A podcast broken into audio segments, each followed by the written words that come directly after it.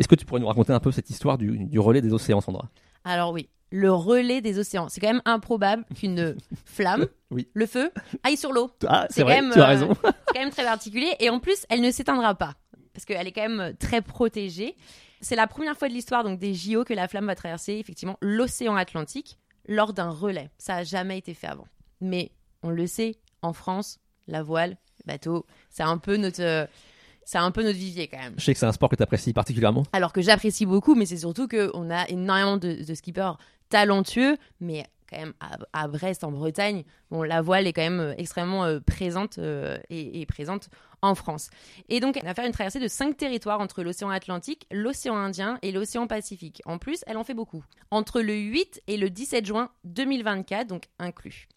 La Flamme de Paris 2024 sillonnera à tour de rôle, donc la Guyane, la Réunion, la Polynésie française, la Guadeloupe et enfin la Martinique, comme on vous a évoqué un petit peu plus tôt.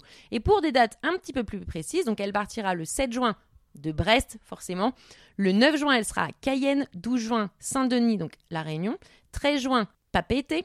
Papette. Papette. Mais moi, j'y mets toujours un accent. Papeete. C'est pas grave. Je trouve ça mignon. À Tahiti, le 15 juin à Pointe-à-Pitre en Guadeloupe, qui sera la fin du relais donc pour Armel euh, Lecléac, qui restera au chaud. Et le 17 juin à Fort-de-France en Martinique. Puis elle reviendra à Nice le 18 juin. Je fais une petite parenthèse quand même parce qu'en fait, euh, Armel Lecléac, qui va seulement aller de Brest en Guadeloupe et en Martinique en fait. Il y a un petit euh, artifice. En fait, il y a plusieurs flammes. Et du coup, donc euh, la flamme sera amenée dans les autres territoires d'outre-mer en fait par, par avion. Oui, tout à fait, parce que bien évidemment, il ne peut pas faire, euh, Dans le même temps si c'est un, imparti. c'est un skipper très talentueux, mais euh, pas en si peu de temps. Ce sera impossible. Exactement. Merci pour cette euh, petite précision, euh, Jérôme. Donc, du coup, euh, Armel Lecléac, qui est-il? Un skipper finistérien, forcément, vous l'avez compris. Il a 46 ans et donc il va faire cette, euh, cette traversée. Donc, comme on l'a dit, à bord de son ultime, donc c'est une catégorie de, de bateaux, bon, très gros bateaux, je, vous pouvez les voir en tout cas sur euh, pas mal de compétitions, qui s'appelle le Maxi Banque Populaire. Moi, je suis en- pas un expert en voile, mais est-ce que c'est ce type de bateau qui fait des courses, par exemple comme la Route du Rhum ou le Vendée Globe ou- Alors, il y a effectivement la catégorie des ultimes sur la, sur la route du Rhum. Euh, sur le Vendée Globe, non.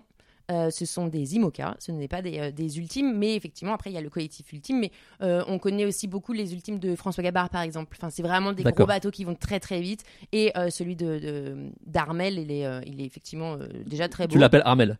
Armel Le c'est un proche. Oh, c'était mon temps quand je travaillais dans la voile.